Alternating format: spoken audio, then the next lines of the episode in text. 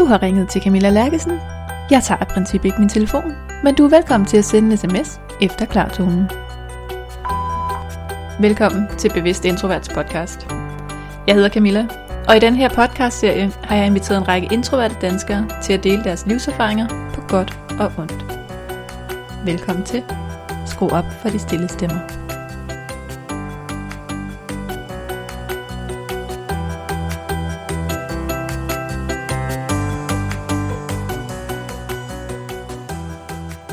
Afsnit taler jeg med Jael Basan, der er direktør i Copenhagen Bicycles.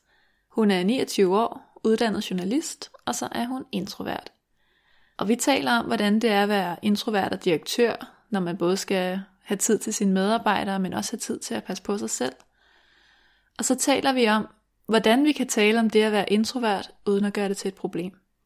Og vi taler i næsten halvanden time, så jeg vil ikke sige ret meget mere, andet end god fornøjelse. Velkommen til. Tak. Og fedt, du vil være med. Det er så dejligt, jeg må få lov at være med. Og jeg kan jo lige starte med at sige, at grunden til, at jeg inviterede dig med, det var, øh, fordi vi sad lige og talte et eller andet om introverte, og du reagerede på det. Jeg, jeg kan ikke engang huske, hvad jeg sagde. Du reagerede bare med sådan et, men det er da ikke et problem. Mm. Og det var bare så rart. Fordi nogle gange så er jeg så meget inde i den verden, og beskæftiger mig så meget med mennesker, der synes, det er svært, Mm. at det meget hurtigt bliver et problem. Og så synes jeg bare, det er så fedt at have nogen med, som føler sig introvert, og som ikke synes, det er et problem overhovedet. Mm. Men det skal også nævnes, at grunden til, at vi taler sammen, er fordi du kontaktede mig, selvom du ikke kendte mig, og spurgte, om vi ikke skulle drikke en kaffe sammen. Og Ja. det synes jeg var ret modigt.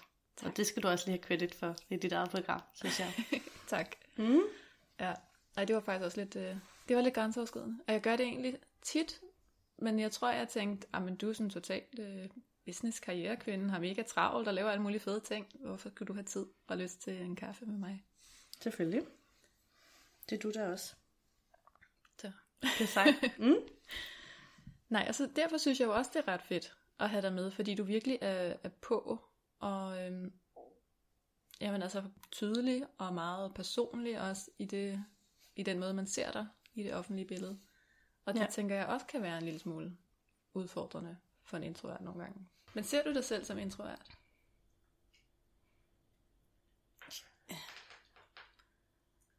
Ja, hvis der fandtes noget, der hed en ekstrovert introvert, så var jeg sådan en, tror jeg. Ja, vil det er der nogen, der siger, der gør. Ja. Altså, så jeg er god til at være ude, når jeg er ude. Og jeg får mit space, når jeg ikke er det. Ja, Altså god til, du ved, hvad jeg mener. Men ja, jeg er meget udadvendt og god til netværke og god til at være på. Og, øhm, men, men så kan jeg også godt ligesom virkelig bruge mit space, når jeg så er hjemme. ja, præcis. Ja. Og hvis jeg ikke er hjemme, så kan det stresse mig enormt meget. Ja, Altså eksempelvis nogle rejser, hvor man rejser fra sted til sted. Det er vildt stressende. At der ikke er en fast base, det er jeg ikke så god til. Ja. Jeg kan godt gøre det, men det er ikke sådan min favorit type. Sådan noget vandreture på lange strækninger og sådan noget. Det er ikke sådan min favorit ting. nej, det kan jeg meget godt genkende. Nej, så egentlig har jeg lyst til at starte med at spørge, hvorfor du har sagt ja til at være med. Hvad der sådan er, er interessant i det for dig. Jeg synes jo ikke, at, at det er et problem for mig overhovedet. Så i princippet burde det slet ikke være noget, vi behøver at tale om. Nej, Men præcis. eftersom jeg fornemmer, at det er noget, som vil betyde noget for nogen, at høre, at der er andre, øhm, som lever fint med, så øh, vil jeg da gerne bidrage med det. Ja. Det er derfor, jeg er med. Og det skal vi også lige tilbage til, det der Ja. med, hvordan vi kan tale om det, uden at problematisere det helt vildt. Ja. Det skal lige siges, at vi er hjemme hos mig, og jeg har en lille hund.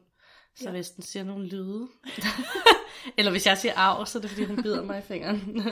hun er stadig en valp. Ja, det er Så det er lige nævnt. Ja. ja, det er en god idé. Mm. Så hvis vi lige skal starte med sådan, det der introvert, hvordan definerer du det i det hele taget? Jeg fandt faktisk ud af, at jeg var introvert, fordi jeg læste en artikel om det, der sagde, at det i virkeligheden handlede om, øh, hvordan man slapper af. Mm. Hvor jeg havde altid tænkt, at jeg var ekstrovert, fordi jeg troede, at det at være ekstrovert og introvert handlede om, hvor udadvendt man var. Og jeg er meget udadvendt, så jeg havde altid tænkt, at jeg var den ekstroverte type, og jeg havde altid undret mig over, at jeg øh, havde meget brug for at være alene, når jeg slappede af. Og så læste jeg den der artikel, og så var det, og det er mange år siden, og så gik det ligesom op for mig, at øh, ligesom om, det er nok lidt voldsomt at sige, at jeg så lyset, men det var lidt som om, at, at ting pludselig gav mening øh, på en anden måde. Øhm, Ja, hvad var det, du fik øje på der? jeg havde bare haft, eller jeg har altid haft sådan en, en måde at slappe af på, som var meget øh, med mig selv. Mm.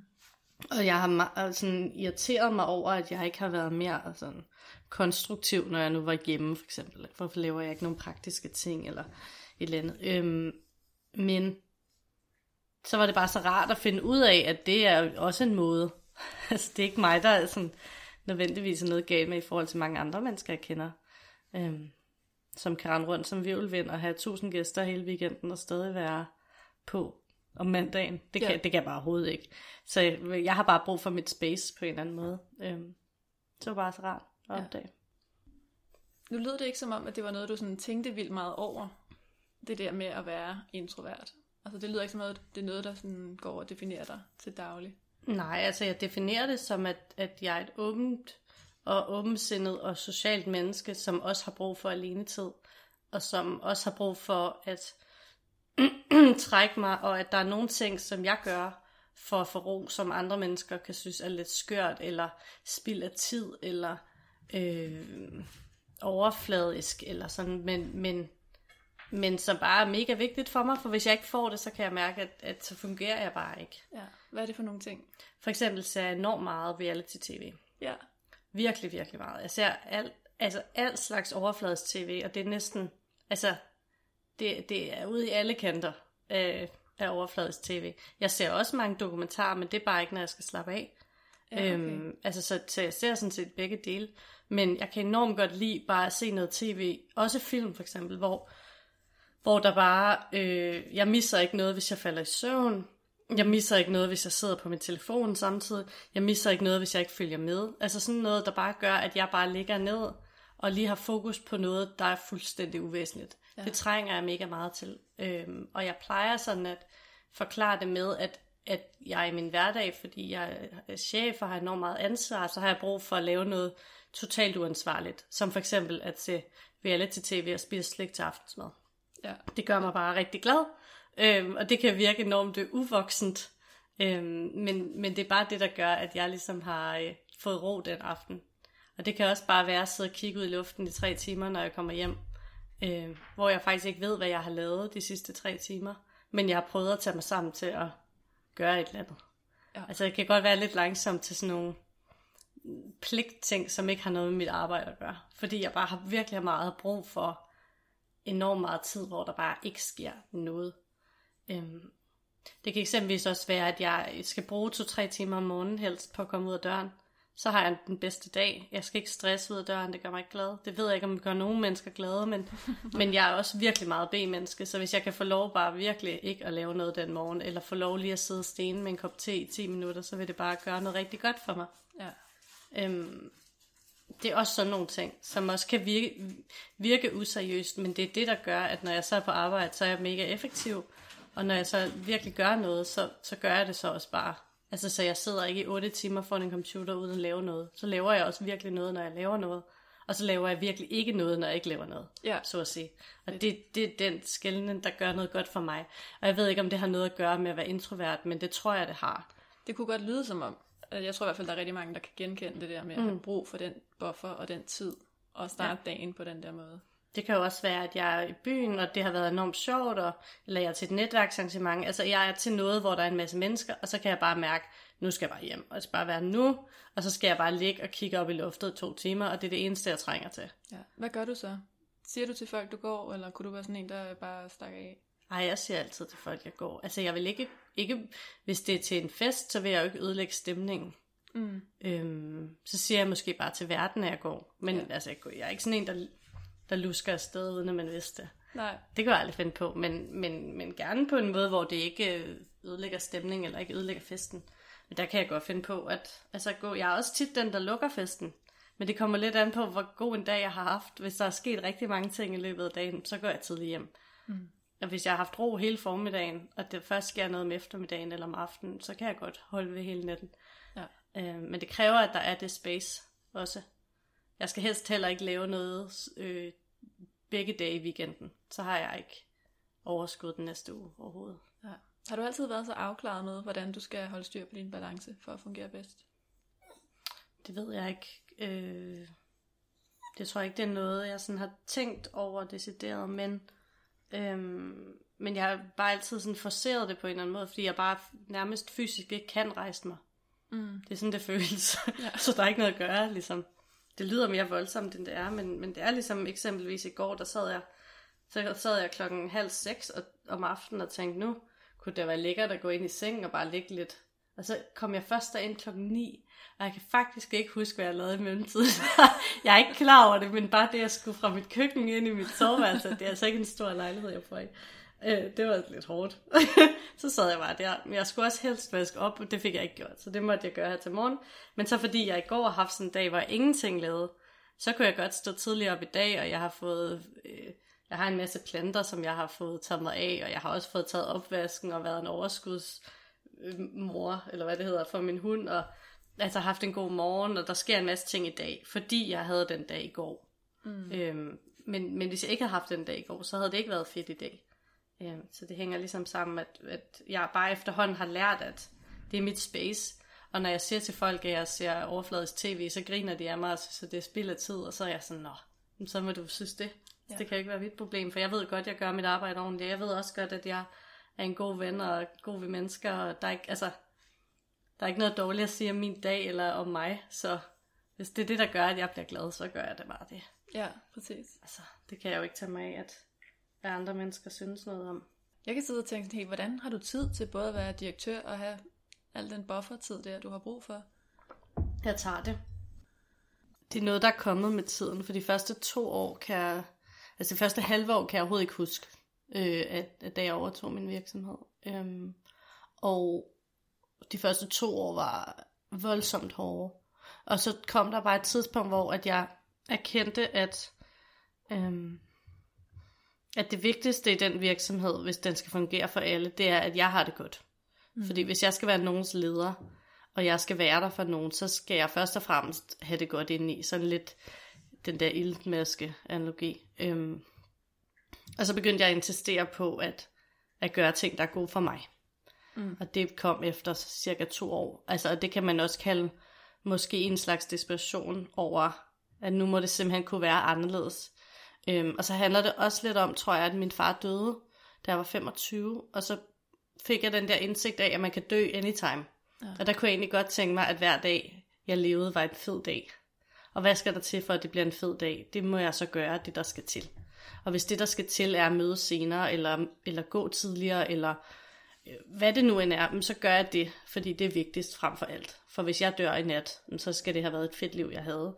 Og jeg er ikke sådan en type, der siger, at, at nu må jeg investere fem år i mit liv, hvor jeg arbejder hardcore, for så at have det fedt på den anden side. For hvem ved, hvad der sker på den anden side af det? Og hvem ved, om man kan komme ud af den rytme. Så jeg arbejder enormt meget, men jeg er bare blevet rigtig god til at arbejde meget intenst, når jeg arbejder. Og så er jeg rigtig god til virkelig ikke at lave noget, når jeg så ikke laver noget. Ja. Øhm, så det bliver meget sådan måske ikke ekstremer, men, men derhen af i hvert fald i, i meget sort eller hvidt på en eller anden måde. Ja. Der var engang en, der sagde til mig, at han syntes, at jeg skulle, øh, at hvis jeg nu mødte ind, når, når alle mødte ind, eller før endda, og hvis jeg så også gik igen efter, at alle var gået, så ville jeg sende ligesom et stærkere signal, og, og jeg ville, øh, folk ville arbejde mere effektivt og sådan, og, så, og det tænkte jeg så meget over. Men så gik jeg bare hjem og tænkte over, øh, vil jeg gerne være sådan en chef? Og så tænker jeg bare, det, det vil jeg ikke. Altså jeg vil hellere være sådan en chef, der stoler på, at folk kan lave deres arbejde. Og min fysiske arbejdstid nede i butikken, tror jeg ikke er mere end 30 timer. Til gengæld er jeg bare, synes jeg selv i hvert fald, sådan ret nærværende og tilstedeværende, når jeg så er der. Øh, og vi sidder på fælleskontor, og jeg synes, at jeg er god til at mærke efter, hvordan de andre har det, og spørge til deres dag, og min oplevelse er ikke, at vi er ineffektive. Mm. Øhm, så og så laver jeg en masse arbejde herhjemme, fordi det, jeg fokuserer meget bedre, når jeg er hjemme. Ja. Øhm, men det er bare et valg at træffe, at jeg møder ind et sted mellem 9 og 11, som regel 10. Og jeg så går jeg helst ved firetiden.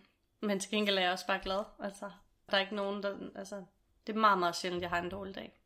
Men, men, og jeg er også god til at tage hjemmedage til arbejdsdage, hvis jeg har brug for at få arbejdet igennem på et eller andet. Øhm, og jeg sad for eksempel også i går, da det var lørdag, og og skrev, skrev på nogle ting i fire timer eller sådan noget.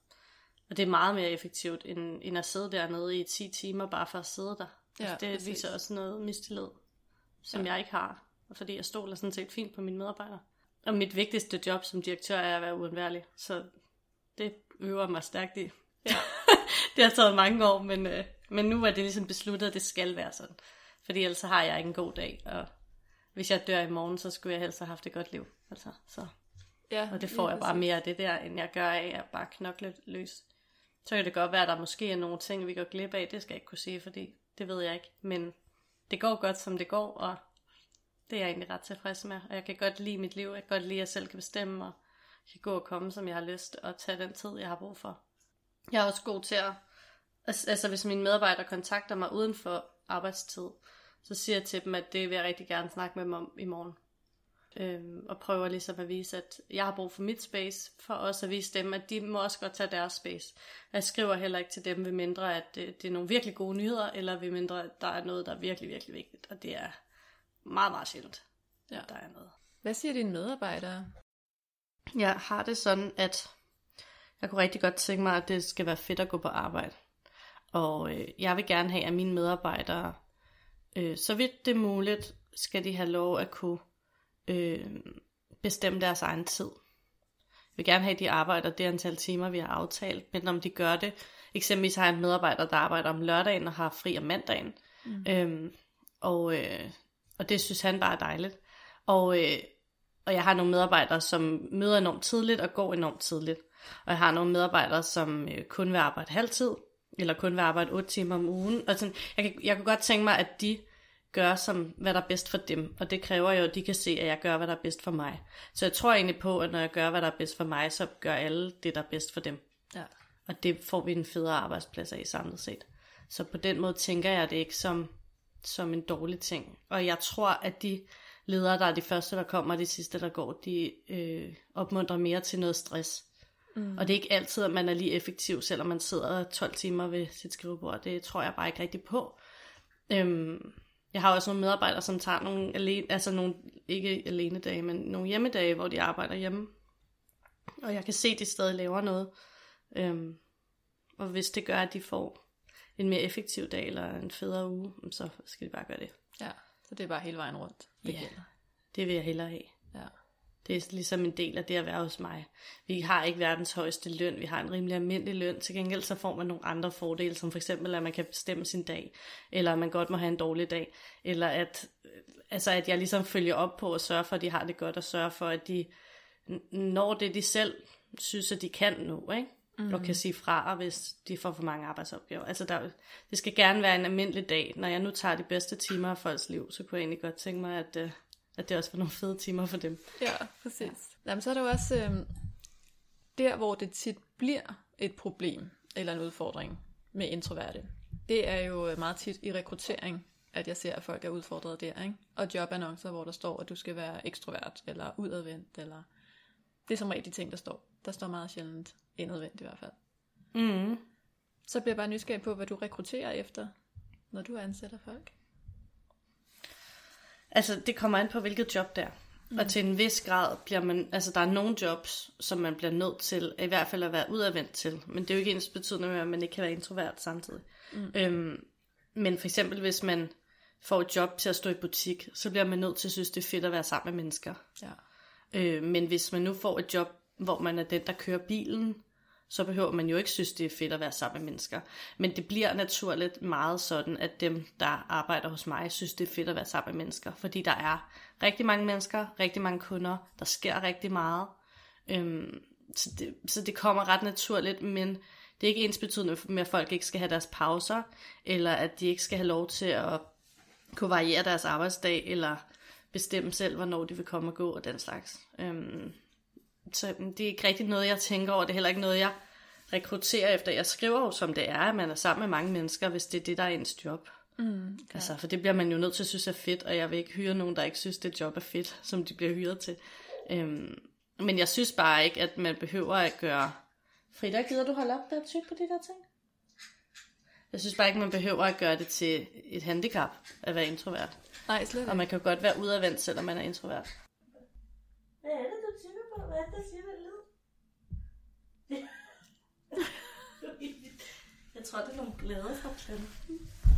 Det er mange spændende ting, hun aldrig plejer at tænke på, som hun tykker på lige nu, når vi laver podcast. Kunne du lade være med det?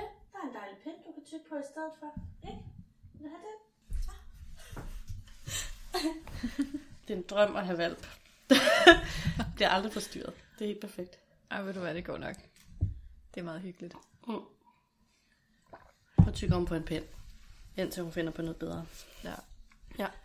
Men nej, det skal ikke være, og det skal netop ikke være et problem at, øh, at ansætte introverte. Men det er også bare fordi, jeg ved, du er god til at ansætte meget blandet. Altså, har jeg nogle gode... Jeg har det mest bare sådan, at når jeg hyrer nogen, så har jeg en samtale med dem, hvor jeg spørger dem om, hvem de er, hvad der er vigtigt for dem, hvad deres drømme er.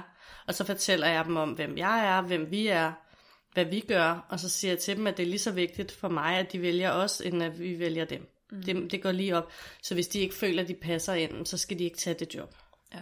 Jobbet er, som det er, og hvis man vælger at tage det job, så, så skal man også ligesom synes, at man passer ind. Mm. Og ellers skal man finde et andet job. Øhm, og så for dem, der har øh, et særjob, altså eksempelvis øh, har jeg en, øh, jeg har en IT-manager, som er alene med et barn, øhm, og hun lever meget efter sådan nogle, øh, hun står op med tid, så hun står op kl. 4 om morgenen, så hun arbejder eksempelvis mellem 4 og 7, mm. og så arbejder hun igen mellem 10 og 12, 3 stykker, og så går hun hjem. Ja, okay. Altså så hun har nogle lidt sjove arbejdsrutiner, men det kan hun også, fordi hun arbejder rigtig meget hjemmefra. Men det kan man ikke på samme måde, hvis man er mekaniker, eller hvis man står i butik. Nej, så der bliver det bare nødt til ligesom at passe ind, og så finder vi en eller anden løsning, der gør det. Til gengæld, så hvis man står i butik, kan man vælge, om man vil have morgenvagt eller aftenvagt, og man kan vælge, om man vil have weekendvagt eller ikke, og man kan tage så mange vagter, man vil have. Så hvis man nu synes, at det er hårdt at have 8 timer, så kan du også bare tage 4 timer. Øhm, ja. Ja. Og min oplevelse er, at folk er meget forskellige. Mm. Øhm, men at de så er på i de 4 timer, eller de 8 timer, de har valgt at have, have vagt i shoppen, hvis det er det der. Øhm, og hvad de så gør bagefter, det blander man sådan set ikke i. Og så husker jeg at spørge, om de skal have pauser indimellem.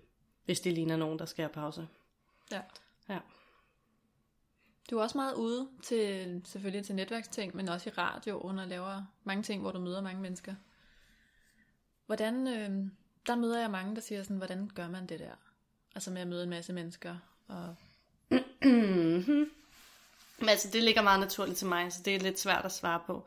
Jeg er rigtig god til at være sammen med mange mennesker, og jeg ekstremt god til at huske øh, folks ansigter og navne og historier. Så ja. kan jeg godt huske, at nogen var på vinterferie øh, for tre måneder siden, og jeg kan også godt huske, at nogen lige har flyttet, eller hvad deres hund hedder, eller den slags. Og det gør det enormt meget nemmere at netværke. Ja. Øhm, og jeg interesserer mig også rigtig meget for mennesker. Jeg vil rigtig gerne høre deres historier. Jeg tror også på, at alle mennesker øh, har noget spændende at bidrage med. Og det gør det rigtig nemt at netværke. Og hvis jeg nu har en virkelig dårlig dag, hvor jeg slet ikke magter at netværke, men jeg skal, så, øh, så leger jeg sådan en leg med mig selv, hvor jeg lige kigger mig i spejlet, og så, og så bliver det sådan lidt, øh, lidt et slags skuespil, uden at det lyder falsk, for det synes jeg egentlig ikke, det er. Men så finder jeg et eller andet i mig selv. Så tænker jeg, hvad nu hvis jeg legede, at jeg var vildt overskudsagtig i dag? Eller hvad hvis jeg nu legede, at jeg var en succesfuld øh, iværksætter? Også selvom at jeg måske godt kan være det, så kan jeg godt ikke føle mig sådan den dag, og så prøver jeg at finde det ind i mig selv. Og så lige, så faker jeg måske de første fem minutter, men så kan jeg godt efter det. Ja, okay. Øhm, og det, det hjælper mig med rigtig mange ting. Jeg kan også for eksempel gøre det derhjemme, hvis jeg ikke overgår at rydde op.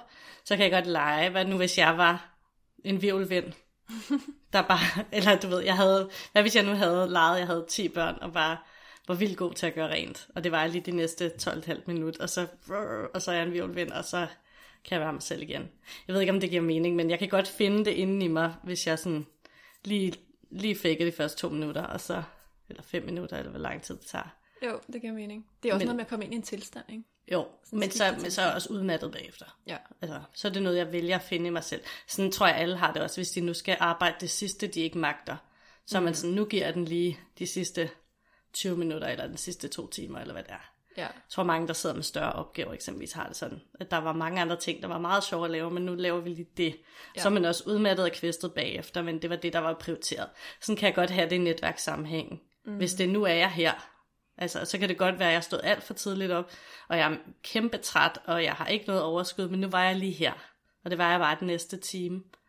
Og så gav jeg den lige power, og legede, at jeg var sådan en, der ikke var træt, og havde haft den fedeste morgen, og bare var vildt vældig af alle, eller et eller andet, jeg nu beslutter mig for at opbygge en karakter omkring. Og så er jeg det, og det fungerer fint. Ja. Øhm, og det tænker jeg, man kan også godt have det sådan til familiesamkomster, tænker jeg. Altså jeg tror, at der er mange, der har det sådan generelt. Ja, jamen det tror jeg også. Og det tror jeg i virkeligheden også, at mange sådan meget ekstroverte mennesker kan Ja, ja. Og det tror jeg også. ja. Og også den anden vej i virkeligheden, ikke? Mm. At ekstroverte måske skal sige, nu leger vi lige, at jeg var sådan en, der synes, det var super fedt bare at sidde her og stige ind i væggen de næste 10 minutter. Ja, det kan også være, hvis det er godt for en. Ja, præcis. Men det er i hvert fald sådan, jeg klarer det på de dage, hvor jeg ikke magter det. Altså, ellers melder jeg bare op jo, men det kommer an på, hvor vigtigt det er, Ja. det der skal ske. Ja, så det er også noget med sådan, ja, at vælge det og prioritere, hvad Ja. der er vigtigt. Ja. Hvis det er prioriteret, så må jeg gøre det ordentligt. Ja, og ellers præcis. må jeg lade være. Så talte vi lidt om, øh, sidst vi drak kaffe, at du gik til teater som barn, Mm. og at det Ja. også havde givet noget. Så jeg blev også bare sådan nysgerrig på, om der er sådan en forskel fra, øh, fra dig i barneudgave, og i dag, hvor du lyder helt afklaret. Men altså, jeg var, jeg tror, eller i hvert fald hørt fra min mor, at jeg var et ret sådan stille barn, da jeg var lille. Altså, jeg tror nu ikke, ikke stille på den måde, men sådan, jeg var meget øh, indadvendt. Jeg mm. hørte altid bånd og øh, tegnede, eller lavede nogle ting for mig selv. Jeg var også ene barn, men, men, men jeg var rigtig god til ligesom, at være alene på mit værelse, og bare være alene med ting, og ikke så god til måske at lege med andre børn, eller sådan. Jeg er ikke helt sikker på det, jeg siger nu, men jeg tror, det var noget i den stil. Mm. Øhm, og så begyndte jeg til teater som syvårig. En blanding af, af det, men også fordi, at jeg ikke var interesseret i sport overhovedet, og min mor synes, at jeg skulle bevæge mig lidt på en eller anden måde. Ja. Og det var sådan en kombi. Øhm, og det blev jeg ret fanget af, og har egentlig, øh, det gik jeg til i 11 år, tror jeg. Nå, det var længe. Ja, det var ret længe. Øhm, det var jeg helt vildt glad for, og det gjorde noget godt ved mig. Det gør noget godt på, på flere niveauer. Dels at... Øh, dels bare det, at, at jeg blev god til at omgås mange mennesker, jeg blev god til at være på, og sådan, men jeg er også god til, at hvis jeg nu virkelig er i underskud, så kan jeg godt påtage mig en rolle. Ja. Altså, så kan jeg godt ligesom, så står jeg måske ude på badeværelset til et arrangement, og så kan jeg godt se, nu spiller jeg den rolle, at jeg var hende der, direktøren, der havde vildt meget overskud i dag. Mm. Og så kan jeg godt gå ind og spille den. Så sætter jeg måske en time af til at spille den, men jeg kan godt. Ja. Altså, det gør noget godt for mig. Øhm, det, er- det er ikke så tit, det sker, men det er fedt at vide, at jeg kan, Ja. hvis, der nu, hvis jeg nu virkelig er i underskud. Øh, så kan jeg godt lige trække den sidste ind på, øh, på øvelse. Ja. Altså. øhm, mm, det hjælper mig i hvert fald, når jeg, hvis jeg nu skal op og holde et foredrag, og jeg synes, det er lidt svært, mm. øh, eller der er godt nok mange mennesker, så kan jeg jo godt gøre det der, man gør til teater med, at nu indtager man en scene. Så, kan man, så lægger man det væk, man har bagved sig. Øhm, altså det der er inde i er angst, eller hvad dårlig dag, eller hvad der nu skulle ligge, det lægger man sig bag sig, og så går man ind på den scene, og så er man der. Mm. Og så går man ud bagefter, og så, ja, og så kan man være sig selv igen, ikke? Sådan har jeg det, både når jeg laver foredrag, men sådan kan jeg jo også have det i en netværksrelation, Ja. eller noget andet. Det er det der med at sige, nu var jeg lige her, og så gjorde jeg det, og så lag, kan jeg godt finde ud af at lægge alt det der angst og ting bag mig. Ja. Jeg kan også godt have det sådan, hvis jeg nu føler, at jeg er virkelig grim den dag. Så kan jeg godt øhm, finde på at gå ud af døren, altså ud af min, min, min dør til mit værelse, ind i, altså soveværelse, så kan jeg godt gå ind i stuen eksempelvis, og så lige lukke øjnene, og så beslutte, at når jeg går ind igen og kigger mig i spejlet, så det jeg ser er helt vidunderligt. Fordi jeg har simpelthen ikke tid til at have mere tøjkrise i dag, eller hvad det nu er. og så går jeg ind i spejlet, og så kan jeg godt se, at det ser fint ud. Ja, okay. Og så er vi videre. Altså, så må man ligesom beslutte sig for, det skal nok gå, eller sådan, det, det kan, jeg, jeg kan ikke bruge mere tid på det der. Ja. Og sådan har jeg det også nogle gange med, hvis der er et eller andet øh, tekst, jeg skal have lavet, så siger jeg, men nu, nu ser det sådan ud. Altså, og det er godt nok. Videre. Altså, Ja. vi kan ikke blive ved at fedt i detaljer. Eller vi kan ikke blive ved at fedt i angst, eller i usikkerhed, eller hvad det nu skal være. Det er meget fed evne at have det der. Ja, men det har taget utrolig lang tid at øve, kan jeg informere. Det har taget okay. rigtig, rigtig mange år. Okay, det er helt rart at høre. Ja, den kom ikke helt naturligt. Den der. Nej. Hvordan øver man det? Er det bare at gøre det igen og igen? Mm, der er mange dele af det. Den del, der handler om skrift, handler også om deadlines. Mm. Der kommer et tidspunkt, hvor det kan jeg ikke bruge mere tid på. Altså nu skal vi aflevere. Det har også kommet, jeg er uddannet journalist, så der er ligesom også kommet et tidspunkt, hvor man, altså, der er sådan et princip, der hedder kill your darlings, og der er også en, øh, hvad skal man sige, der er også bare en deadline. Så nogle gange kan det bare ikke blive bedre. Og så blev det så godt, som det blev i dag. Mm. Øhm, I forhold til, øh, i forhold til netværkssammenhæng handler det jo også om, at det er nu, jeg er der. Der bliver jeg nødt til at gøre det nu, for jeg ja. kan jo ikke gøre det i morgen, for det er nu, det sker. Ja. Og i forhold til det der med spejlet, der har det taget mig øh, virkelig mange års teenage-usikkerhed, hvor jeg til sidst begyndte, som tror 16-årig, så begyndte jeg at danse foran spejlet, hver gang jeg synes, jeg var frygtelig at se på. Og det kunne være nøgen, eller med tøj på, eller det kunne være noget andet. Og så dansede jeg, eller bare stod, eller talte til mig selv, eller gjorde, hvad der nu skulle til, indtil jeg synes, jeg så fin ud igen den dag. Og det kunne tage timer. Og det kunne også tage fem minutter nogle gange. Det kunne være meget forskelligt. Men det gjorde i hvert fald, at på et eller andet tidspunkt blev jeg træt af at sidde og face mig selv med min usikkerhed. Mm. Og så tænkte jeg, nu må det simpelthen være godt nok. Ja. Så nu er jeg blevet rigtig god til at tænke, det må være godt nok. Fedt. Ja, så, det, så nu er det bare sådan. Ja. Og jeg kan godt have dage, hvor jeg synes, jeg ser frygtelig ud, eller et eller andet, ikke? Men så må jeg bare, ligesom, bare beslutte mig for, at det gør jeg ikke. Og så vi videre. Ja. Ja, men det tog mange år. Det er nok i hvert fald taget fem år. Ja, okay. Med det der spejltræk. Men det er jo en on another note. Men ja, det tog lang tid. Men det er bare lidt det samme. Altså også hvis jeg træder ind på den scene, der er en netværkssammenhæng, eller er et foredrag, så kan jeg ikke bruge mere tid på at tænke over, hvad de andre synes, fordi jeg finder aldrig ud af det. Nej, præcis. Så må jeg bare beslutte mig for, at det synes de sikkert er fint. Ja, Jamen, jeg kan godt sådan overføre det i hvert fald til nogle af de der ting, hvor jeg kan synes, det er lidt træls at være den stille type, og bare sige, om det er fint, og det er godt, og måske mm. er du slet ikke den stille type. Nej, præcis. Men det, men det er lidt en blanding af mig, af, altså for mig, at dels at jeg tænker, de synes sikkert, at jeg er fin, og dels tænker jeg også, at de er faktisk bedøvende ligeglade med mig. Og det giver mig virkelig noget glæde, egentlig at vide, ja. at jeg ikke er lige så vigtig for dem, som jeg er for mig selv. altså det er egentlig ja. meget rart. Der er der ikke nogen, der kan huske, hvad jeg havde på i forgårs. Nej. Overhovedet. Så hvorfor skal jeg bruge så meget tid på det? Altså, Nej, det er det. Jeg bruger sindssygt meget tid på at gå og tænke, hvad står de andre og tænker mig? Og ja, alle de andre, de, de står og tænker, hvad tænker de andre om mig? Ja, ja, fuldstændig. Ja. Mm. Det var bare en meget fed indsigt at komme til på et tidspunkt. Ja, helt Det klart. giver mig noget fad. Ja. Skal jeg lige se, hvor jeg er her. Der er mange, der siger, at vi lever i sådan en meget ekstrovert verden. Mm. Altså det er blevet sådan meget retorikken omkring introvert, ikke? Introvert er fanget i sådan en ekstrovert verden. Tænker du egentlig, at vi gør det? Jeg tænker i hvert fald, at det er øh, forbilledet. Mm. Jeg ved ikke, om vi reelt gør det, men jeg tror, at øh, det er forbilledet, at vi burde gøre det. Altså, det er... Øh, dem, der er ekstroverte, er dem, der scorer flest point, ikke? Ja. Eller i hvert fald, jeg ved ikke, om det er dem, der er ekstroverte, men i hvert fald dem, der er udadvendte. Ja. Hvor ser du det? Altså, det er jo sjældent folk, som ikke står frem, som får særlig mange point. Det er ikke dem, der får de høje lønninger. Det er ikke dem, der får de høje stillinger. Det er ikke dem, der øh, nødvendigvis øh, scorer hver gang de er i byen. Det er ikke nødvendigvis dem, som øh, folk kontakter om spændende ting. Altså jeg tænker, at det må være, jeg tænker, der er klart, at, at verden ligesom positivt forfordeler folk, som i hvert fald er udadvendte. Ja. Hvad de gør, når de slapper af, det tror jeg ikke, der er nogen, der går op i. Men, men hvad de gør, når de er ude blandt andre mennesker, tror jeg, der er meget, mange, der går op i. Ja, det er en meget god skældning. Jeg tror også, at hvis man sidder og er den stille ved et selskab, så kommer man automatisk til at virke kedelig. Og der er ikke nogen, der gider snakke med kedelige mennesker. så kort kan det Men det tror jeg, men, men jeg synes bare, det er ret væsentligt at skille mellem at være, skille mellem at være udadvendt og være introvert. For jeg synes ikke nødvendigvis, det er det samme. Det kan det meget let være, mm. men, og det kan det især være, hvis folk ikke føler sig trygge. Men, men hvis... Men jeg synes bare, der er en, en væsentlig skældning imellem det. Ja, det synes jeg også. Og så er det store spørgsmål jo, om man skal prøve at lære at være mere udadvendt, eller... Det tror jeg, man skal. Ja. Hvad tænker du der? Jamen, jamen jeg tænker, at, at, at man kan gøre to ting. Man kan gøre, som alle andre gør, eller så kan man gøre, som du gør, at tage kampen op, ikke? Mm. Og det er også modigt. Men det tager også al din tid, og det er dit job. Ja, det er det jo blevet. Ja. Og det er cool. Men det er bare ikke alle, der kan det, eller er det, eller vil bruge den tid på det.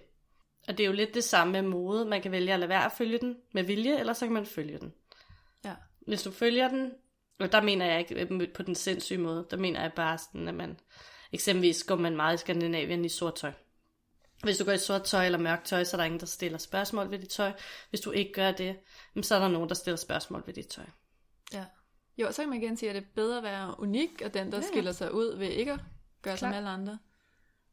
Mm. Eller er det bedre Og det bliver jo super meget øh, også anerkendt, når man tør at skille sig ud.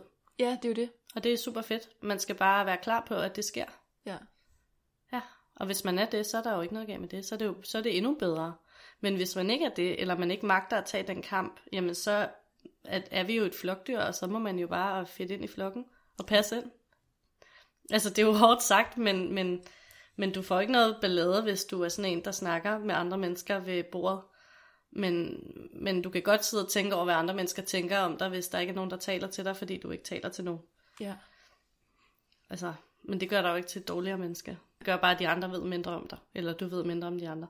Men det er jo mega spændende diskussion, fordi det er jo også sådan, det er helt den der, skal vi hvile mere i det, vi er, eller skal vi prøve at være noget andet, som er måske jeg nemmere? T- jeg tror bare ikke nødvendigvis, det ene udelukker det andet. Fordi man kan godt hvile i det, man er, og stadig passe ind på, på gruppens præmisser. Altså, så længe det ikke går på kompromis med den, man er. Hvis det gør det, så er det selvfølgelig et problem. Men du kan jo godt, du kan jo godt være... Øh, altså eksempelvis kan jeg jo godt have nogle ret stærke principper om øh, integration og, øh, og sammenhold og medmenneskelighed, og vi skal være ordentlige ved hinanden. Og så kan jeg jo godt sidde i et selskab med en masse racister, der synes noget andet, uden nødvendigvis at behøve at tage kampen. Ja. Så kan jeg godt bare sidde og lave smile and wave. Altså, ja. Og så bare ikke sige noget. Fordi jeg gider ikke tage kampen. Og det gør mig ikke til et dårligere menneske. Men, men nogle gange kan jeg også godt have det sådan, at det går på kompromis med, hvem jeg er. At de sidder og taler sådan, og så må jeg vælge at tage kampen, hvis det er det, jeg vælger. Men jeg kan også godt lade være. Hvis jeg vælger det, så tager det en masse af min energi. Til gengæld så er jeg med mig selv. Og hvis jeg ikke vælger det, så tager det ikke lige så meget min energi, og gruppen bliver ved med at være harmonisk på deres præmisser. Og så øh, har jeg mere fred inde i mig selv, måske. Eller så har jeg det virkelig ikke, fordi jeg kan ikke på kompromis med mig selv. Det er svært at sige, mm. men, men jeg synes bare, at man må ligesom træffe det valg, der nu er i den, i den sammenhæng, man er i. Og jeg synes, det er sindssygt spændende, fordi jeg oplever, at der er sådan lidt øh, to grupper, måske, af de introverte, jeg kender. Mm. Der er dem, der holder meget stadig på, at vi skal fandme have lov til at være os, og hvis vi ikke er sådan nogen, der snakker meget, så er vi ikke sådan nogen, der snakker meget. Og så er der dem, der siger, okay, vi har sgu brug for at lære at gøre noget andet. Og jeg kan virkelig relatere til begge dele.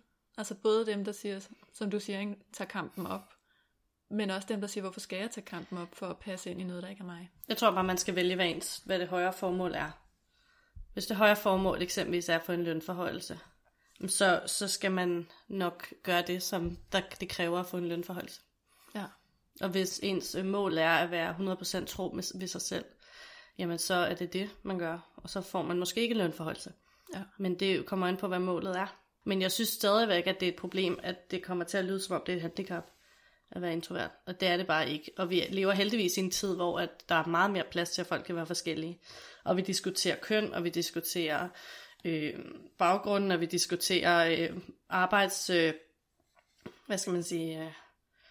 Øh, øh, Altså der er rigtig mange nye former for arbejdsliv, og vi diskuterer nye familieformer. Altså alting er ligesom oppe. Så der, det er meget mere acceptabelt at være den, man er. Ja. Så på den måde tror jeg også, det er meget nemmere at være det. Men samtidig, hvis, hvis retorikken er, at man skal tage kampen op, så bliver det jo også altså, en ulempe. Ja, eller så kan man bare øh, omgås mennesker, som synes, det er fedt, at man er den, man er. Og så alligevel koster det lønforhøjelsen. Nå, men så må du finde en arbejdsplads, der synes, det er fedt, at du er den, du er. Altså, men det kommer, men altså, jeg tror nu godt på, at hvis man er lidt øh, snedig, så kan man godt passe ind. Altså, så kan man godt, det er derfor, jeg, når jeg sidder til de jobsamtaler, siger til dem, at det er vigtigt for mig, at de vælger os også. Ja. Og hvis de ikke synes, at de passer ind, så skal de ikke vælge os. Fordi vi er, som vi er. Og hvis de vil være med der, så er de som, altså selvfølgelig er de, som de selv er, men, men der er alligevel en eller anden form for pakke, man, man er med i, ikke? Altså, de mennesker, som tager et job hos mig, og bagefter kommer og siger, at de egentlig godt kunne have tænkt sig et andet job, så kan jeg godt blive lidt irriteret, fordi vi sad jo og snakkede om, at det var det her, der var jobbet. Altså, så det er det job, du tager. Hvis du ikke vil have det job, så skal du ikke tage det job. Men du skal ikke tage jobbet og prøve at lave det om. Ikke til at starte med i hvert fald. Det kan du gøre med tiden, men du gør det ikke inden for de første tre måneder. Ja. Der er du lige med i jobbet, og så må det forme sig efter dig med tiden, når du viser, at du passer til jobbet. Ikke? Ja. Sådan er det jo. Er der nogle stillinger, hvor det giver rigtig, eller det er der stillinger, hvor det giver god mening at være indadvendt? Men samtidig er der bare meget det der med, at du skal vise, hvad du laver, for at netop få lønforhøjelsen og anerkendelsen. og Nej, men altså eksempelvis, altså, det kommer an på, jeg har en cykelvirksomhed, og jeg har jo nogle mekanikere, som går ud på hoteller og reparerer cykler, og så har jeg nogle mekanikere, der er nede i butikken og reparerer cykler. Og dem, der går ud på hotellerne, de behøver jo stort set ikke at snakke med nogen. De går ind på hotellet og siger hej, og, og skal selvfølgelig være præsentable der og søde og sådan, men grundlæggende står de jo øh, udenfor at reparere cykler. Jeg har også en mekaniker, der er øh, helt klart øh, introvert, og han er ude på vores lager øh, og klargør cykler der. Og han elsker det. Det er, han, det er hans yndlingsjob. Fordi han ikke behøver at snakke med nogen hele dagen. Han synes, det er fantastisk. Han kan gå og høre podcast hele dagen og fikse de der cykler, så går han hjem. Ja. Det gør ham lykkelig. Og så har jeg nogle mekanikere, der synes, det er super fedt at være sociale. Og de er nede i butikken, hvor alting sker. Øhm, hvor de skal tale med kunder, der kommer ind. De kan blive afbrudt rigtig tit. De kan... Øh, altså alle, de får talt med alle deres kollegaer, vi spiser frokost sammen, den slags. Så hvis man synes, det er fedt, jamen, så passer man ind der. Øhm, så på den måde kan man godt ligesom finde det, der passer til en, Ja. vil jeg mene, hos mig. Men det kommer jo an på, hvad ens funktion er, for det er lidt svært at arbejde i shoppen med mennesker, og ikke have lyst til at snakke med mennesker, hvis det er sådan, man har det. Klart. Jeg så engang et jobopslag for en, øh, de manglede en korrekturlæser, mm. og der stod også, at man skulle være udadvendt. Og det synes jeg bare var Det lyder vildt mærkeligt. så misforstået, ikke? Jo, men jeg synes bare stadigvæk, vi skal skelne mellem udadvendt og ekstrovert. Altså, jeg er udadvendt og introvert, og det ser jeg på ingen måde som et handicap. Jeg synes, det er en fordel, fordi jeg har fundet ud af, hvad der virker for mig. Og så er det lige meget, hvad det er. Bare jeg har fundet ud af, hvad det er, og så gør det. Ja. Om det virker for en at være sammen med andre mennesker, og få energi om det, af det, eller om det virker for en at sidde og kigge ind i en væg i tre timer, jamen så er det det. Bare man gør det, der er vigtigt for en, og tager den tid, det, det kræver øh, at ligesom få slappet af, hvordan man nu end gør det. Ja.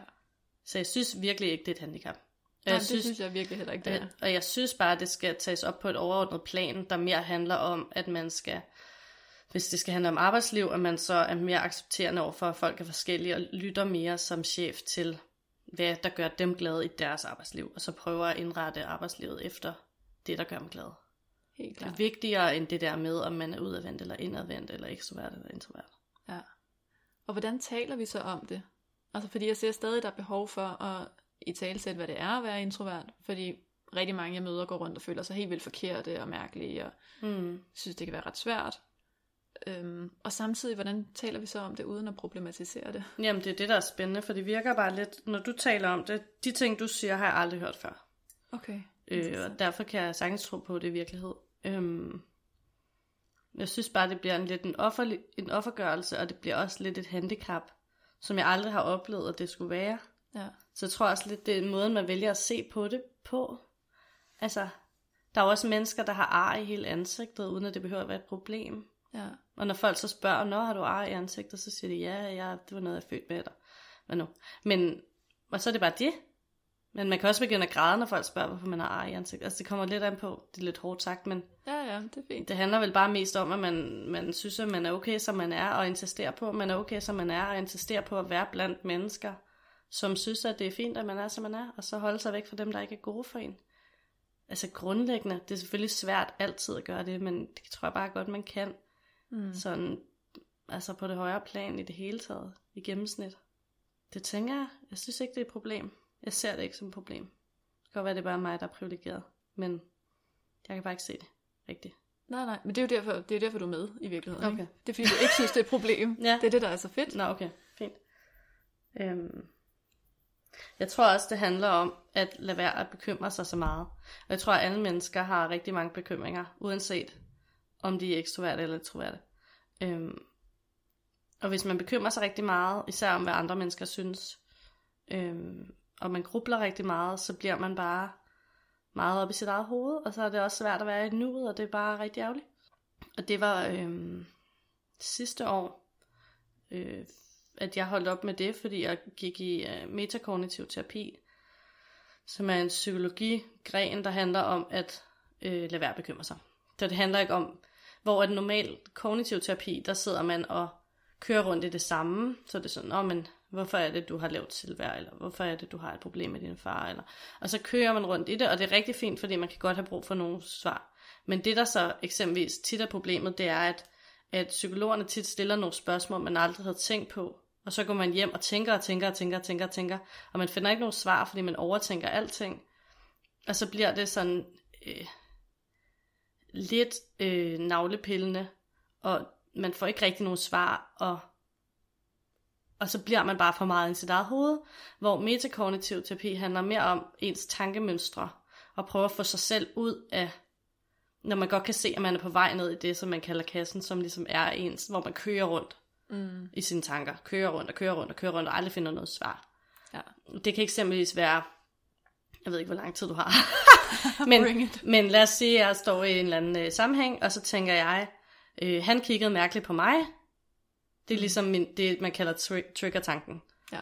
Det er, at han kiggede mærkeligt på mig, og den kunne jeg også bare lade, ligesom bare give slip på, men hvis jeg ikke vælger at gøre det, så begynder der at komme masse eftertanker, som er, Nå, men det er nok fordi, at øh, jeg har den her kjole på, eller han så underlig ud i øjnene, hvad kunne det betyde? Øh, øh, har jeg, er der noget galt med mig? Gud, er min snørbånd bundet op? Øh, et eller andet. Så begynder det at køre, køre, køre, så er jeg allerede nede i det, man kalder kassen. Så begynder der at komme nogle andre tanker, som er sådan, noget, sådan nogle modtanker, som er sådan noget, nej, nej, jeg ser fin ud, det var sikkert ingenting, eller han har sikkert haft en dårlig dag, eller du ved, sådan nogle modtanker, og så kommer der modtanker tilbage igen, der siger, nej, men han kiggede alligevel lidt, und- lidt mere underligt, end jeg egentlig, nå, nå, nå, og så begynder det at køre rundt. Mm. Og hvis det så er en voldsom trigger-tanke, så vil der også komme nogle fysiske reaktioner.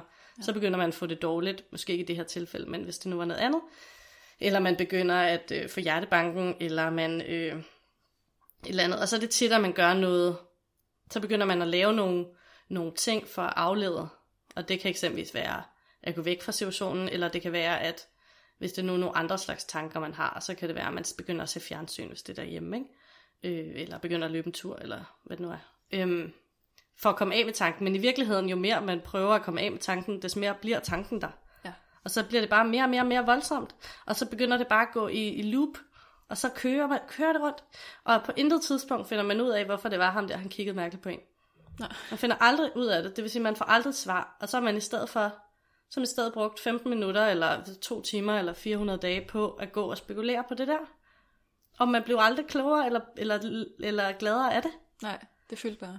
Ja, det fyldte bare. Og så kom der bare flere og flere tanker, for så var der en anden, der kiggede mærkeligt. Eller så skete der noget andet, som kunne ligesom tale ind i den historie, man nu havde.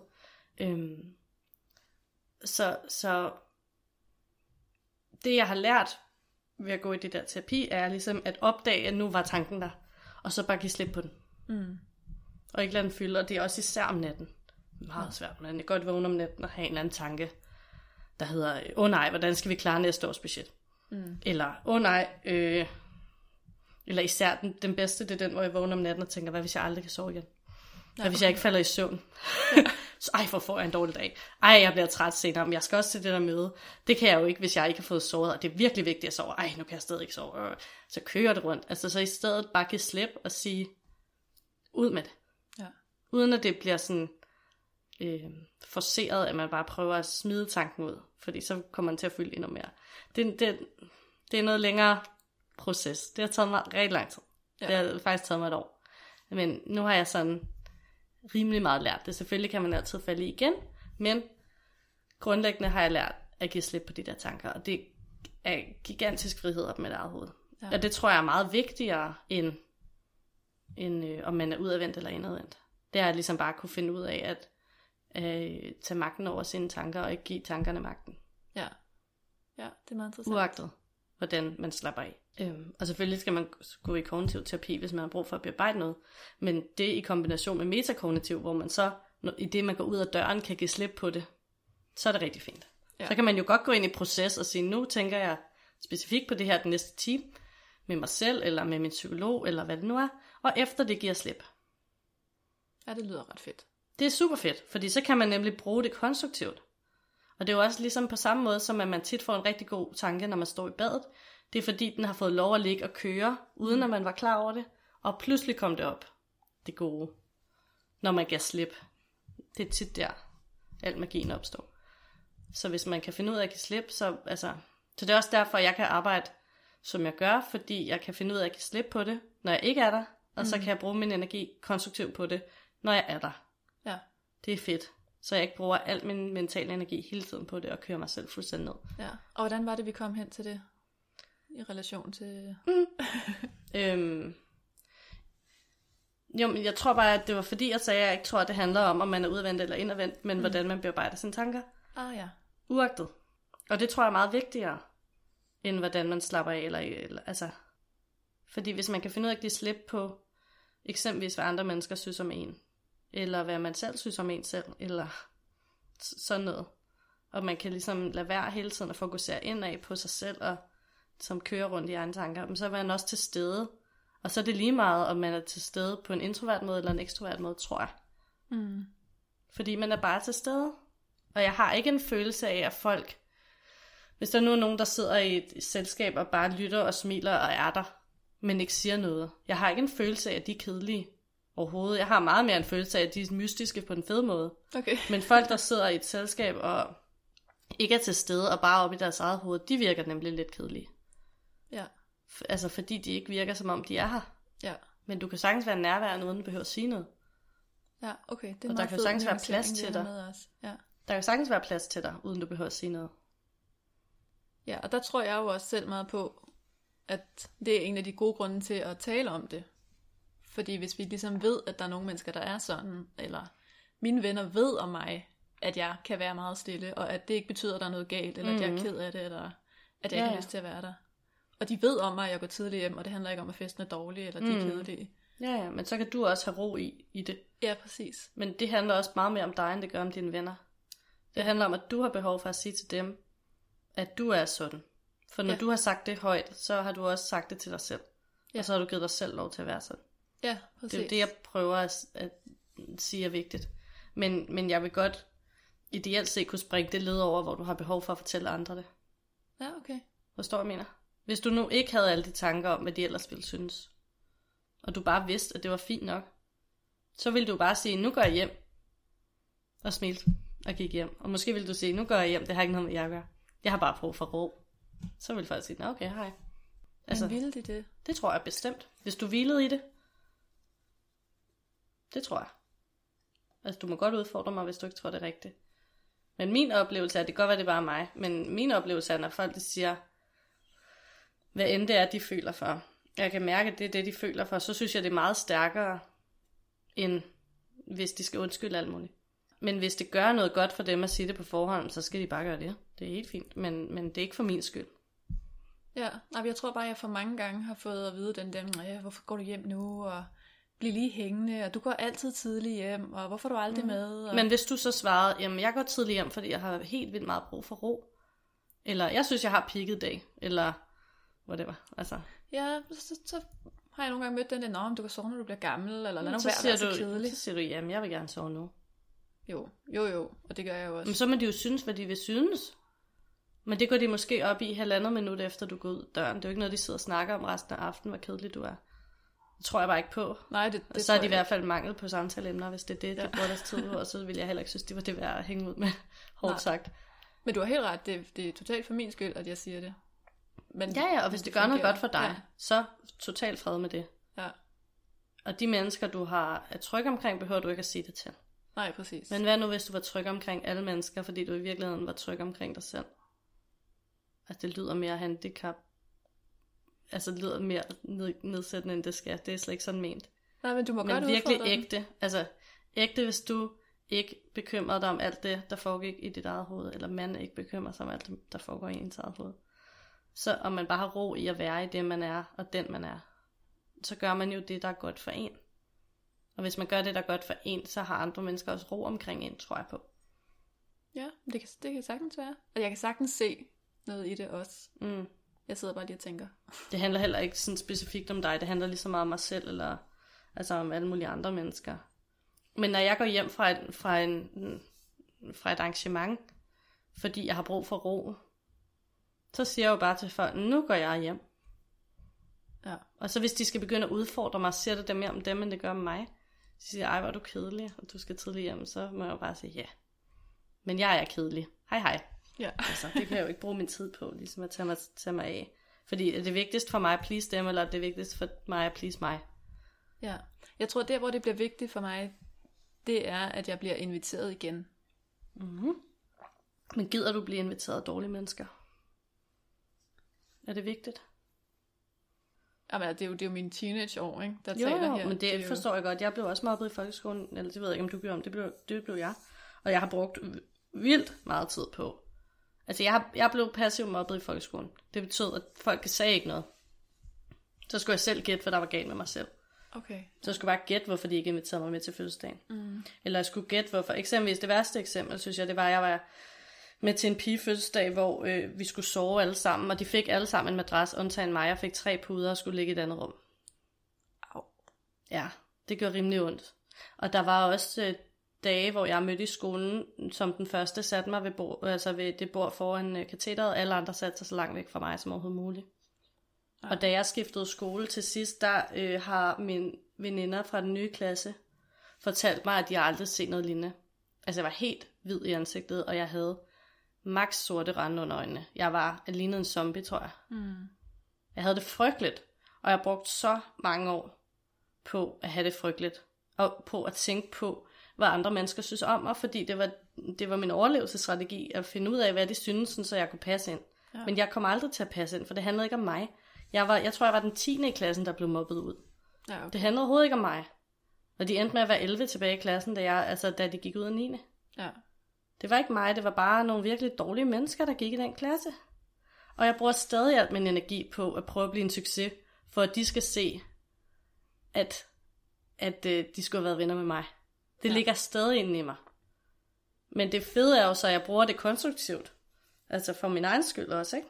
Mm. Men det er jo bare en erkendelse af, at det fylder inde i mig. Ja, præcis. Og jeg er usikker omkring det, og nogle gange har jeg også behov for at sige til folk, jamen det her, det gør mig usikker, fordi der ligger noget usikkerhed inde i mig, hvis det er det, der er. Men der kommer også bare et tidspunkt, hvor jeg bliver nødt til at tage ansvaret, og så gider jeg bare ikke være sammen med folk, der gør mig usikker. Altså, Ja. og så må jeg jo vælge dem fra. Jeg gider da ikke blive inviteret til en fest af en, der ikke øh, gør noget fedt for mig. Det er da lige meget. Jeg vil heller ikke invitere dem til min fest. Fred. Ja, ja, ja. Det lyder meget sådan... Det lyder hardcore, men det har virkelig taget mig mange år at komme der til.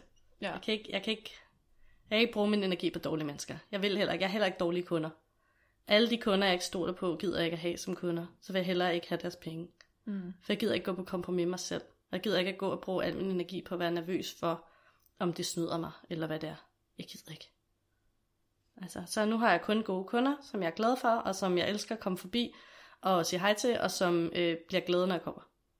Og som fortæller mig, når der er noget galt, øh, så jeg kan nå at rette op på det, eller fortæller mig, hvis de har fået en god idé, så vi kan gøre noget ved det, og finde, altså komme, komme videre, end vi er, ikke? Ja. Det er fedt. Jeg har kun venner, der gør det samme. Fortæller mig, hvis de synes, at øh, jeg har gjort noget forkert, og fortæller mig, hvad de har brug for. Fordi så kan jeg have ro med at være sammen med dem. Ja. Det er fedt. Og så skal jeg slet ikke bruge energi på at tænke over, hvad de synes om mig. Ja. Ja, ja, men det er ikke helt skævt. Altså, jeg går vanvittigt meget op i, hvad folk synes om mig. Mm. Altså, det er sådan helt ekstremt. Men du finder aldrig ud af det. Men jeg tror virkelig ikke på, at det handler om, om man er introvert eller ekstrovert. Jeg tror på, at det handler om, hvor meget man er oppe i sit eget hoved. Mm. Og så prøve at komme ud af det eget hoved, og prøve at komme ud der, hvor livet faktisk foregår. Ja. Jeg tror også, det handler om, at der nogle gange er sådan lidt et mismatch, ikke? hvis vi snakker om det her med, at ekstrovert, eller i hvert fald udadvendte, de får flere, de har det nemmere, Mm. og de ligesom bliver, der er en præference for dem. Ja. Altså kan der godt være sådan en mismatch, hvor vi føler, at vi så ligesom ikke rigtig passer ind, eller skal gøre meget. At der kommer, at det er der, historien opstår, om at det ikke er nok. Giver det mening? Men ikke helt. Du må lige forklare mere, hvad Ja. du mener. Jamen jeg tror, at, at hvis man ser alle de udadvendte få de gode jobs og de søde kærester og alt det der, vi godt kunne tænke os, fordi vi måske ikke er helt så verbale, som vi godt kunne tænke os altid. Mm. At det er der historien om, gud, jeg er ikke god nok, eller jeg er ikke tilstrækkelig. Jeg tror, at historien om det starter før. Jeg tror okay. ikke, det er den vej. Jeg tror, historien om, at man ikke er god nok, og man er utilstrækkelig, kommer før man opdager, at alle de andre har sådan et succesfuldt liv. Ja, måske. Altså, når jeg ser folk, der har et succesfuldt liv, så tænker jeg ikke, at det har noget at gøre med mig. Altså, jeg putter slet ikke mig selv i relation til deres liv. Jeg kan godt se dem som en, en inspiration, eller forbillede, eller tænke, hold da op, det, det lyder stressende. Det har jeg da ikke... Altså, jeg kan godt på den måde ligesom prøve at relatere mig til det, men det har jo ikke noget med mig personligt at gøre, hvordan de har det. Nej, nej. Men hvis du... Ja, det ved jeg ikke. Hvis du ligesom har fået at vide nok gange, at du skal lige sige noget mere, eller mm. du skal lige... Ja, så hører du, når andre gør det. Ja. Men det forstår jeg godt, men det synes jeg også bare stadig har noget at gøre med de tosser, der har sagt det til dig. Ja, ja. Altså, fordi du skal ikke sige noget mere, hvis du ikke har lyst til at sige noget mere. Det er jo dit problem. Du kan godt sige noget mere, hvis du gerne vil passe ind i gruppen, som den normalt er, ja. Men hvis det vigtige for dig er at være dig, så må du være dig. Ja. Og insistere på det. Og hvis du ikke har lyst til at sige noget mere, så skal du ikke sige noget mere. Det er der ingen, der tvinger dig til. Du kan godt fake det og gøre det alligevel. Og det vil garanteret være øh, hurtigere, hvis dit mål er eksempelvis lønforholdelse. Ja. Så vil det garanteret føre dig til lønforholdelse hurtigere. Men, så, men hvis man har det mål, så må man også gå på kompromis med sig selv, hvis, hvis man står i vejen for sig selv. Men hvis ens mål er at være sig selv, så går det bare langsommere med den lønforholdelse. Ja. Du skal nok få den alligevel, men det kan godt tage noget tid. Ja. Hvis det var det, der gør, altså det er jo svært at sige, for jeg ved ikke, hvilket job man har, der gør, at man får lønforhold til at sige noget mere. Men, men hvis du ikke tør at invitere din, øh, din leder til en, til en lønsamtale, du synes, du har fortjent, så er det klart, det vil tage længere tid for dig at få lønforhold. Ja. Ja. Altså, og det er jo også derfor, jeg holder foredrag. Jeg har et budskab, og mm. det var ikke min drøm at stå på en scene overhovedet. Mm. Men det var vigtigt. Ja. Så jeg lærte det. Ja, præcis. Og nu elsker jeg det. Ja. Og det skal jo også med, mm. at det kan gå den vej. Ja, præcis. Men, men så har du også puttet dig selv ud der, hvor det har været en eller anden form for udfordring for dig, som du så har fået noget positivt ud af. Det kunne også være gået helt vildt galt, og sådan er det jo tit med udfordringer, at det kan gå begge veje. Øhm, og man må godt udfordre sig selv. Der er forskel på at udfordre sig selv og gå på kompromis med sig selv, men hvis det går decideret på kompromis, så skal du ikke gøre det. Mm. Det vil jeg synes. Så skal vi hellere, at man beskytter sig selv. Ja. Altså, du behøver heller ikke at løbe maraton med et dårligt knæ. Det er der ingen, der beder dig om. Bare Nej. fordi de andre gør det. Altså. Nej, men det er faktisk en meget god skældning, du har der. Fordi den har jeg altid, og det har været det store dilemma altid, både for mig og dem, jeg taler med. Skal vi udfordre os selv, eller skal vi bare sige, at vi må være ligesom vi er?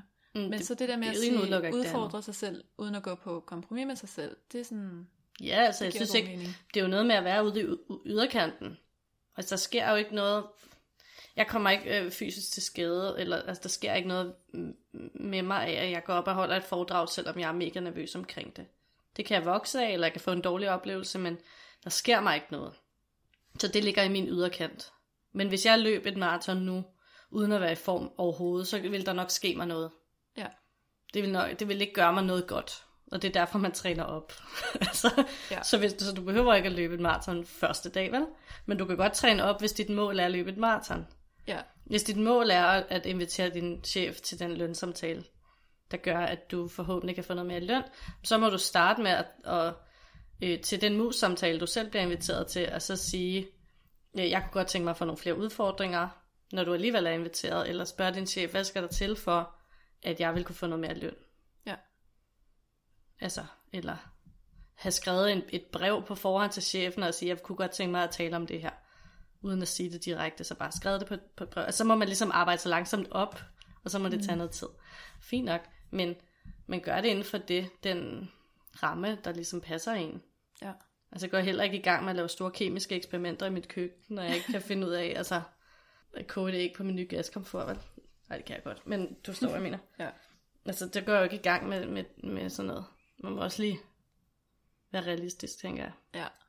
Nu får du lige et uh, direkte spørgsmål. Ja. Så kan du svare, eller du, du kan lade være. Ja. Synes du også, jeg er offeragtig? Lidt. Ja.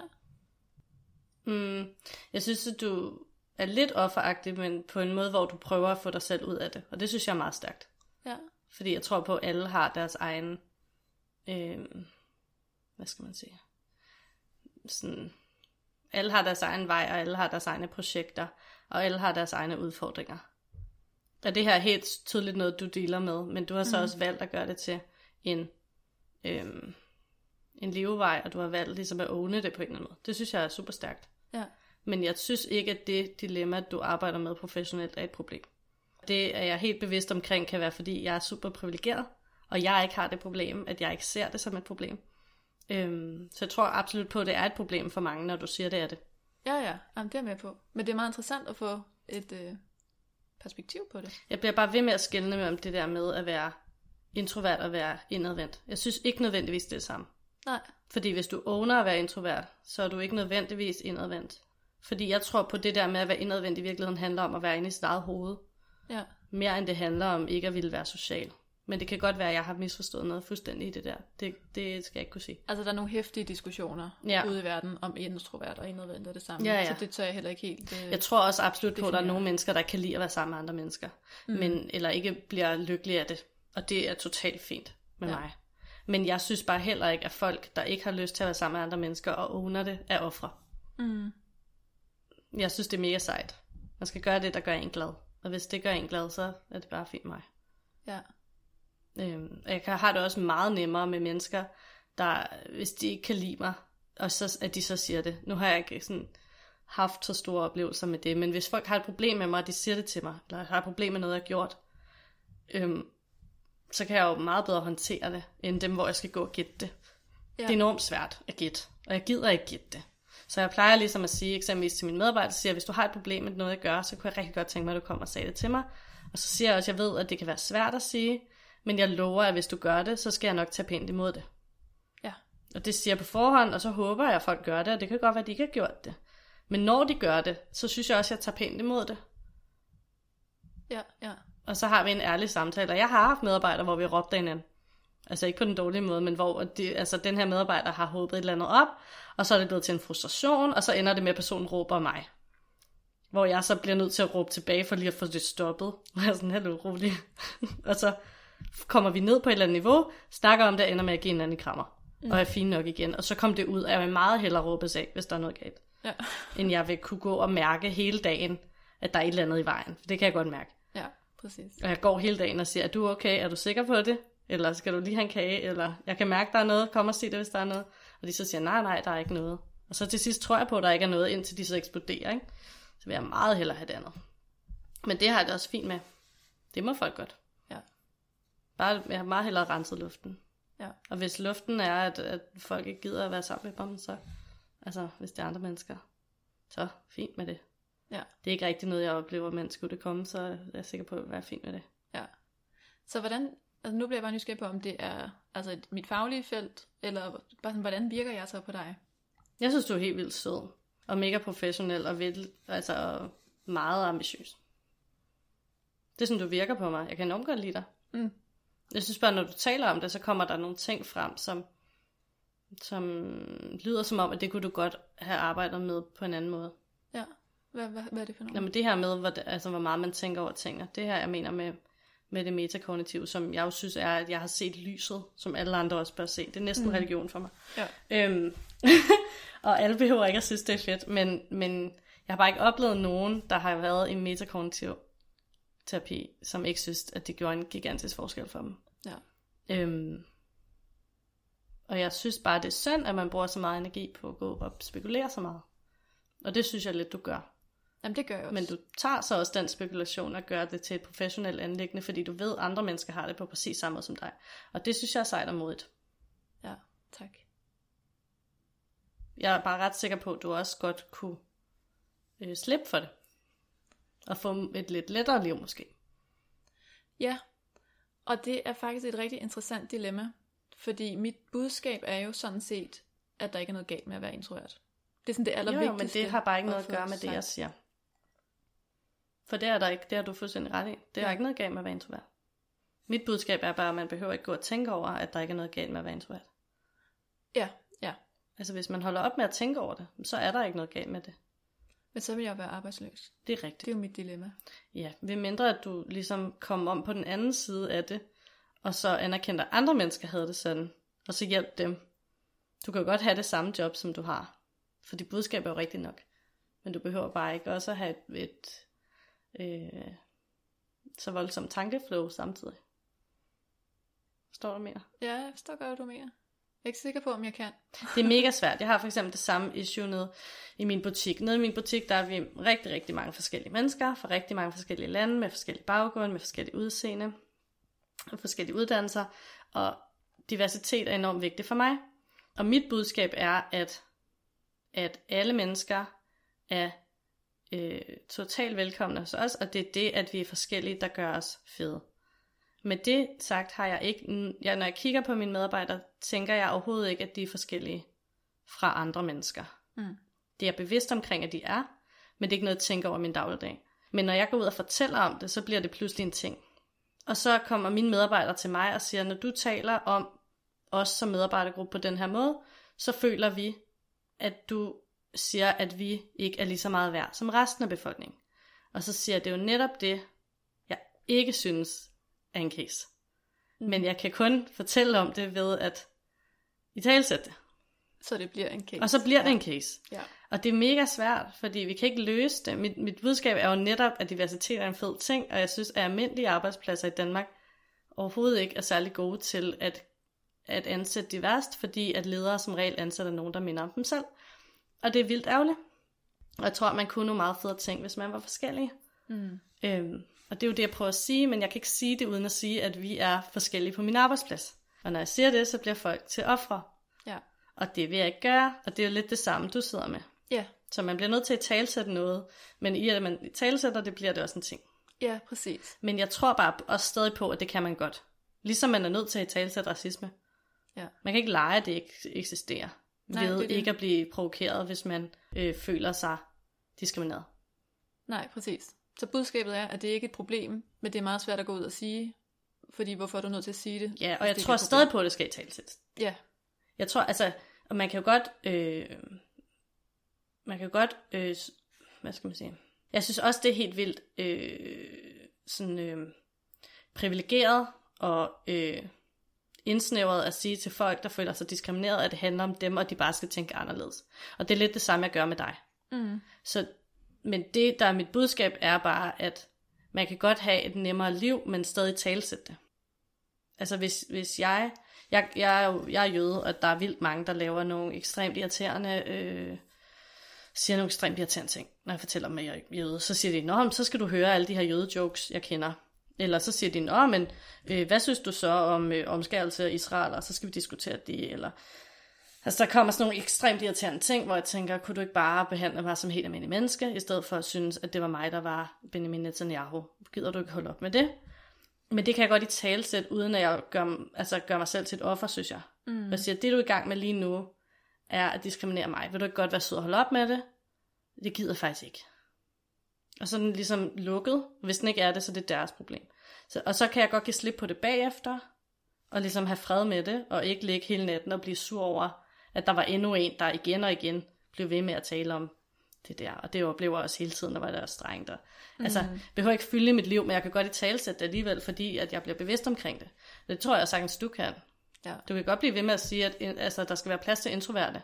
Og det er fedt, når du giver de der tips til en øh, julefrokost for introverte, og, fordi der er ikke noget, der er ikke noget, der går tabt hos andre mennesker af lige at tage hensyn. Nej, præcis. Men det, at man tager hensyn, betyder ikke, at folk er ofre. Det betyder bare, at der skal være plads til alle. Ja. Så hvordan vil min retorik lyde anderledes? Men jeg tror ikke, det handler om din retorik. Jeg tror kun, det handler om dit eget tankesæt om dig selv. Men det du hører, altså det du sådan ligesom har lagt mærke til, eller Det er fordi, du offeragtigt, siger, hvad er det, det, Jamen, det er fordi, du siger, at vi har det svært, og vi øh, kan ikke finde ind i gruppen, eller det, eller det der med, at du er nødt til at tale sæt på forhånd, at der skal være plads til dig. mm, Der hører jeg bare noget usikkerhed, som jeg tror, du godt kunne løse ved ikke at spekulere så meget.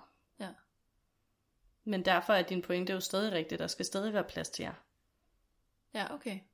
Men jeg tror bare på, at der godt kan være plads til jer, hvis I insisterer på det, uden at behøve at talsætte det. Forstår du mere? Ja, jeg forstår, hvad du mener. Og det er lidt forskel på at åbne det. Jeg siger ikke, at problemet ikke eksisterer, for det tror jeg absolut, det gør. Ja, Jeg tror bare godt, man kan give sig selv fri for at, at have det som et personligt problem, og så bare i talsætte det som et generelt problem. Og det tror jeg sagtens, du kan alligevel. Ja. Så jeg tror ikke, du bliver arbejdsløs af ikke at være usikker. det kommer også til at lyde nedladende. Det var virkelig ikke meningen. Øhm, ligesom jeg godt kan, eller jeg i hvert fald stadig arbejder på at kunne i talsætte diversitet, uden at det lyder som om, at mine medarbejdere ikke øh, er noget værd. For ja. det er de for ja. mig. Og helt sikkert også i andre sammenhænge. Ja. Øhm, men det er jo eksempelvis, når jeg siger, at jeg hyrer nogle mennesker, som andre mennesker måske ikke vil hyre. Fordi de ikke kan dansk eksempelvis. Mm. Så ser jeg det jo netop som en styrke, at de kommer fra andre lande. Hvor at jeg synes jo, det er et problem, at det danske arbejdsmarked ser det som en ulempe, at de ikke kan dansk. Ja. Øhm, og det er mega svært at tale om. Og det har jeg ikke fundet den gyldne vej til endnu. Men det ændrer ikke på, at jeg vil insistere på at have det på den måde alligevel. Og insistere på, at på en eller anden måde få det talsat, fordi jeg håber på, at man på sigt vil hyre flere mennesker, der ikke kan dansk. Ja. Og se dem som en ressource, i stedet for nogen, der skal have mindre i løn, eller nogen, vi skal hjælpe, eller sådan noget, ikke? Mm, helt klart. Jeg har det på samme måde med folk, der har været nede med stress. Jeg synes, de er meget federe ansat, fordi de er tit rigtig gode til at sige, hvad deres grænser er. Ja. Jeg vil meget hellere hyre en, der har været nede med stress, og kan finde ud af at sige fra, end jeg vil hyre en, som er totalt overambitiøs. Ja, det kan Fordi jeg ved godt, hvor det der ender, hvis jeg skal vælge. Mm. Jeg vil også hellere hyre en, som er lidt oppe i alderen og kender sig selv, end jeg vil hyre en i 20'erne, fordi sandsynligheden for, at den i 20'erne skifter job om halvandet år, ret stor, hvis jeg skal vælge. Mm. Altså, det skal jeg ikke nødvendigvis, fordi jeg vil altid tage den bedste, men, men, men jeg vil bare altid gå ret meget modsat de fleste arbejdspladser ja. i Danmark.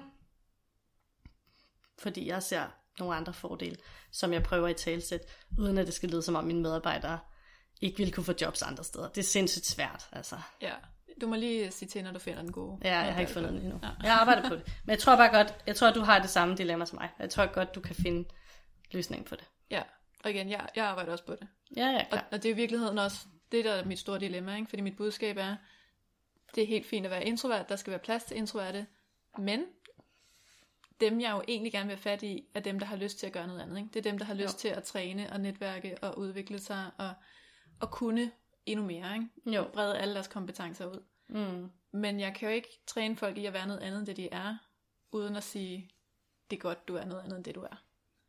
Så på den ene side mit budskab, du skal være præcis som du er, og på den anden side mit budskab, men jeg kan godt hjælpe dig til at være mere udadvendt. Jeg tror bare, at budskabet skal være, at man godt må udfordre sig selv.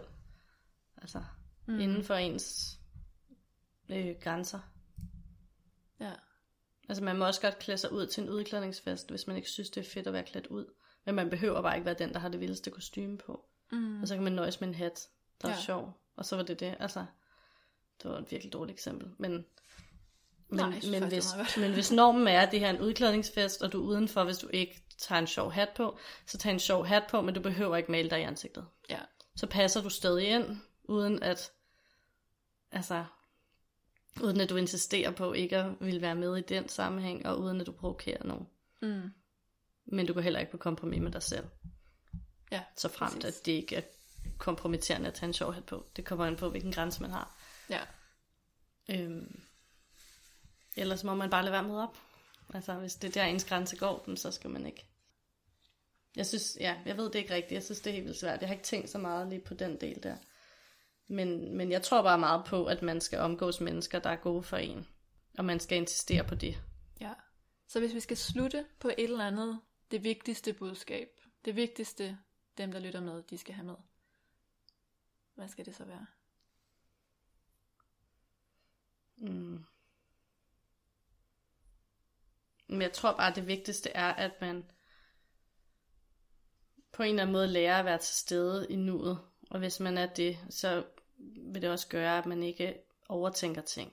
Og hvis man ikke overtænker ting, så tror jeg bare absolut, at man får et lettere liv, uanset hvem man er. Fordi så er der også plads til, at man er den, man er. Fordi man ikke hele tiden skal overveje, om man er forkert. For det er man faktisk ikke. Var det mm. godt nok? Det synes jeg. jeg synes, det er svært, men, men, men jeg har bare aldrig oplevet nogle mennesker, som var 100% sig selv, øh, som jeg ikke synes var cool, mm. uanset hvordan de valgte at være det. Og jeg synes, det siger mere om dem, der ikke synes, de er cool, end det gør om dem, der er sig selv. Så, så min, jeg har største respekt for mennesker, der bare insisterer på at være sig selv. Uanset om de er introverte, eller hvad der nu er som, som de ser som svært, eller kunne potentielt være svært. Ja. Lad os slutte på den. Okay. det var hyggeligt. Hvad mindre du har mere? Nej, det tror jeg ikke. Og men så tak, fordi du var med. Og Tak, fordi jeg måtte. Mig. tak.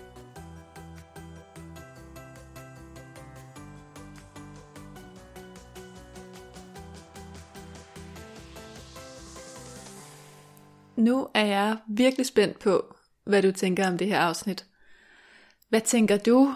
At der offerretorik omkring introverte? Er jeg et offer omkring det at være introvert? Jeg vil sindssygt gerne høre, hvad det har sat gang i af tanker hos dig, fordi det her afsnit har sat gang i rigtig mange tanker hos mig. Så øhm, skriv til mig i en øh, privat besked, eller øh, på LinkedIn, eller på Facebook, eller inde i chatten på hjemmesiden. Giv lyd, hvad synes du? Deltag i debatterne, så laver vi en tråd på Facebook. Og så høres vi ved derude.